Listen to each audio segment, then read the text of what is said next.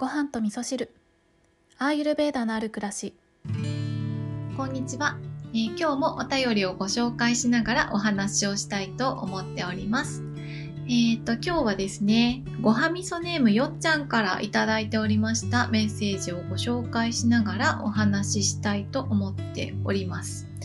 えっ、と、1月の終わりにね、私が皆さんに、えっ、と、もう生まれ変わらないとしたらどうでしょうかね？っていうことをね、あの、質問を投げさせていただいて、で、それをね、考えてくださった方、あの、何名かからメッセージをいただいているんですけれども、今日はよっちゃんからのね、メッセージをご紹介したいと思います。きょんちゃん、これまた夜分遅くに失礼いたします。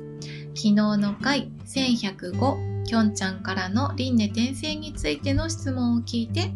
答えには全然なっていないのですが、私が思うことよりも主人の考えが奥深かったのでそちらを書かせていただきますね。かっこ私が主人の言っていることをほぼ理解できていないので一緒に考察してもらえるといいなと思います。汗。えー、輪廻転生があるのかないのかはわからないけれどこの地球に存在しているすべては神と言われる存在よりもっと高等な知的存在とつながっているように思う。アナン抜き、ギルガメッシュ、半身半獣よりももっと高等な何かによって人間であれば記憶を消され生まれ変わっているのではないかと思う。地球は牢獄というが自分はそうは思わない。輪廻転生とはマトリックスのようなもので人間の中には何かに気づいている人もいるのではないかと思う。以上が主人の輪廻転生の考え方です。かっこ正直私のわからないワードがたくさん他に出てきたので、はてなでした。ちなみに、もう生まれ変わらないとしても何とも思わないという思いは私と一緒でした。最後の輪廻転生があるのなら、最初の輪廻転生もあるのかしら？という話にもなり、小1時間語り合いました。私が考える輪廻転生は人ではなく惑星、宇宙をイメージします。実際惑星は滅びます太陽も黒点が大きくなったり小さくなったり私は小さい時から宇宙のことを考えると人間はどこから来たのだろうと不思議になり宇宙のどこかに吸い込まれていく感覚がありました。小さい時はその感覚が怖くて夜空の星も月も怖くて見れなかったの。私の考えと主人の考えは違うようだけどどこかリンクしている気もします。日本には一期一会袖振り合うも多少の縁という素敵な言葉がありますよね。前世どこかできょんちゃんや他のごはみそなーさんそして家族や友達とつながっていたらそれはうんちくなしに素敵なご縁だと思います。まとまりのない話になってしまいましたが最後の輪廻転生だとしても今この瞬間を笑顔で笑って過ごせたならば私は幸せです。長文失礼いたしました。きょんちゃんに言いたいこと伝われ笑い。ではではおやすみなさい。というね。メッセージをいただいておりました。1月の末31日にねメッセージいただいておりましたね。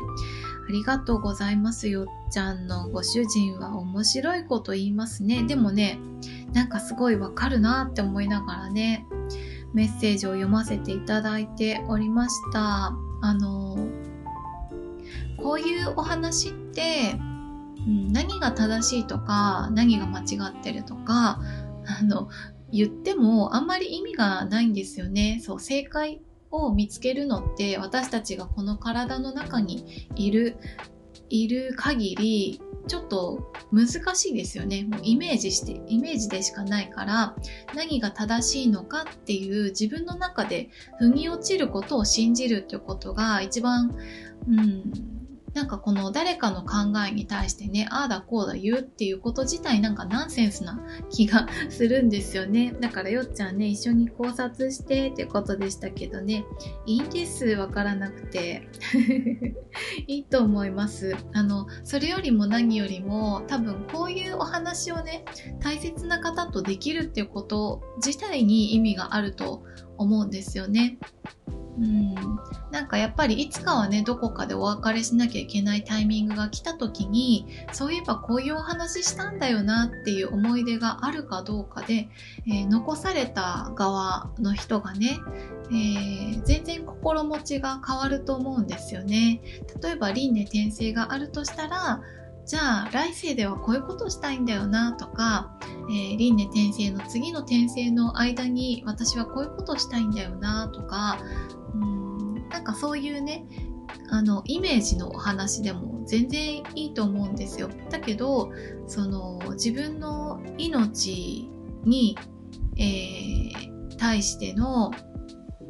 感覚っていうのを大事な人に伝えておくっていうことをするだけで実際にその方が、えー、命が終わった時この体から体を脱ぎ捨てた時にじゃあその魂がどうなるんだ今どうなってるんだどんな気持ちなんだっていうことをねイメージすることができますよね。うん、それってとってもね、あのー、大切なことなんじゃないかなって思うので、こういうお話をね、1時間もできたよっちゃんご夫婦はとっても素敵な関係なんだなってことをね、思いましたね。うん、でもこのよっちゃんのご主人がおっしゃってるね、なんかマトリックスみたいな感じとかね、そういうのはよくね、あの、ベーダ界隈では言われてますね。あの、マトリックスの話は、ベーダの考えがモデルになってるんじゃないかなんてこともよくよく言われることなのでねなんかよっちゃんのご主人が感じていらっしゃる感覚っていうのもきっとねそれは一つの大切な考え方なんだと思いますね。うん、で、よっちゃんはね、宇宙をイメージしますということをね、おっしゃってますよね。これもまた一つの考え方としてね、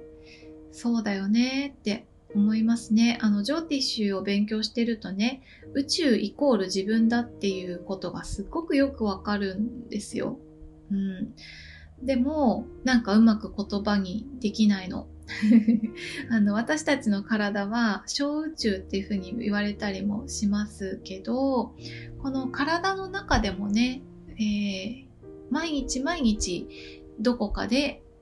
えー、どこかの細胞が生まれどこかでどこかの細胞が死んでっていうねもうその創造維持破壊というねサイクルがずっと繰り返されているんですよね。だから私たちって面白いなと思うんですけどあの私たちはずっと同じ体に宿ってる魂だって思ってるんだけど今の体って明日はもう違う体になってるんですよね。厳密に言うと。今ある細胞の中には明日にはもう消えてしまっている細胞もあるのでね、まあ、これは細胞が消えるというよりはその消えていく細胞から意識が抜けるって言ったらいいですかね、えー、細胞という体から意識意識が離れていくっていうことをあの日々の中でねいろんなとこでね繰り返しているんですよねそうだからねえー、っとあんまりねこの死のことを軽く語るのは良くないとは思うんですけどなんか生きるとか死ぬとかって、えー、この物体体に体に意識があるかどうかっていうことだと思うんですよね。そうだからあのー私たちの体の中にくっついてるこの細胞に意識が伝わっている限りは生きている細胞として感じることができるんですけど意識がそこから離れていった場合にはもうそそれは何、えー、て言うのかな。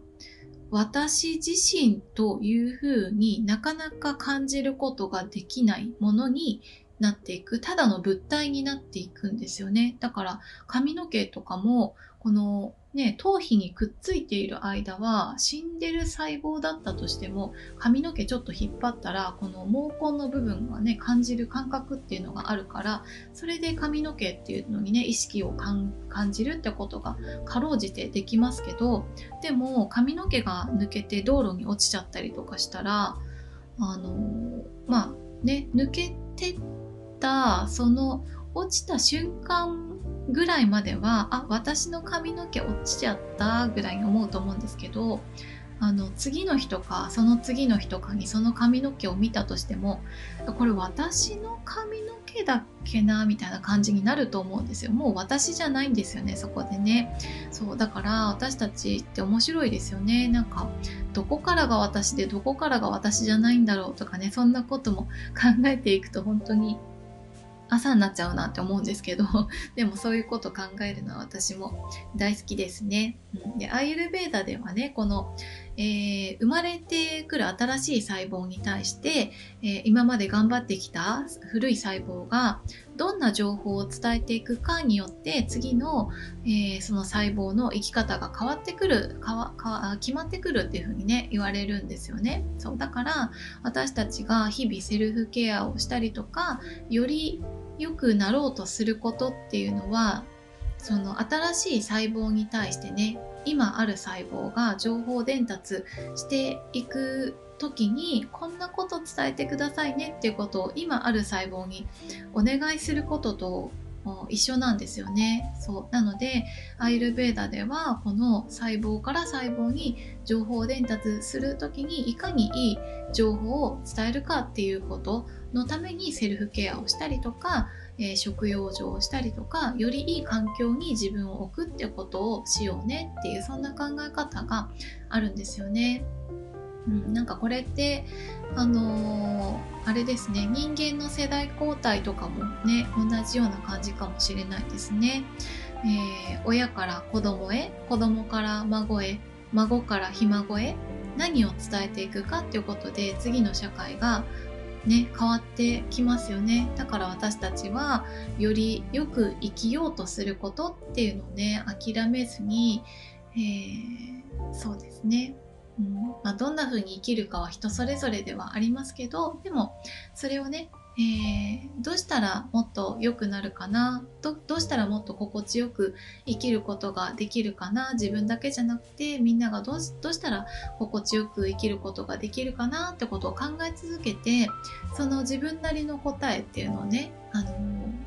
ハートで感じたことをねえー、伝えていくってことはねすごく大切なんじゃないかなって思いますね。はい。ということで今日はよっちゃんとよっちゃんのご主人のメッセージをご紹介させていただきました。えー、よっちゃんご夫婦でね、あの素敵なお話をしたということを教えてくださってありがとうございます。私も2号さんとね、たくさんこういうお話をしていきたいなって思ってるんですけど、あの、2号さんはね、あんまりそういうことを、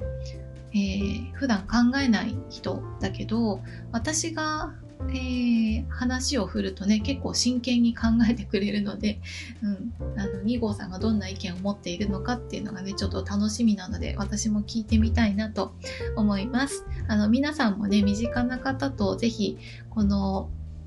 ね輪廻転生のお話とかもうあの自分がねもし死んだとしたらその魂はどうなると思うかっていうねそんなお話をねたくさんされるといいんじゃないかなって思いますはいそれでは皆さん今日も良い一日をお過ごしください。今日も聞いていただきましてありがとうございます。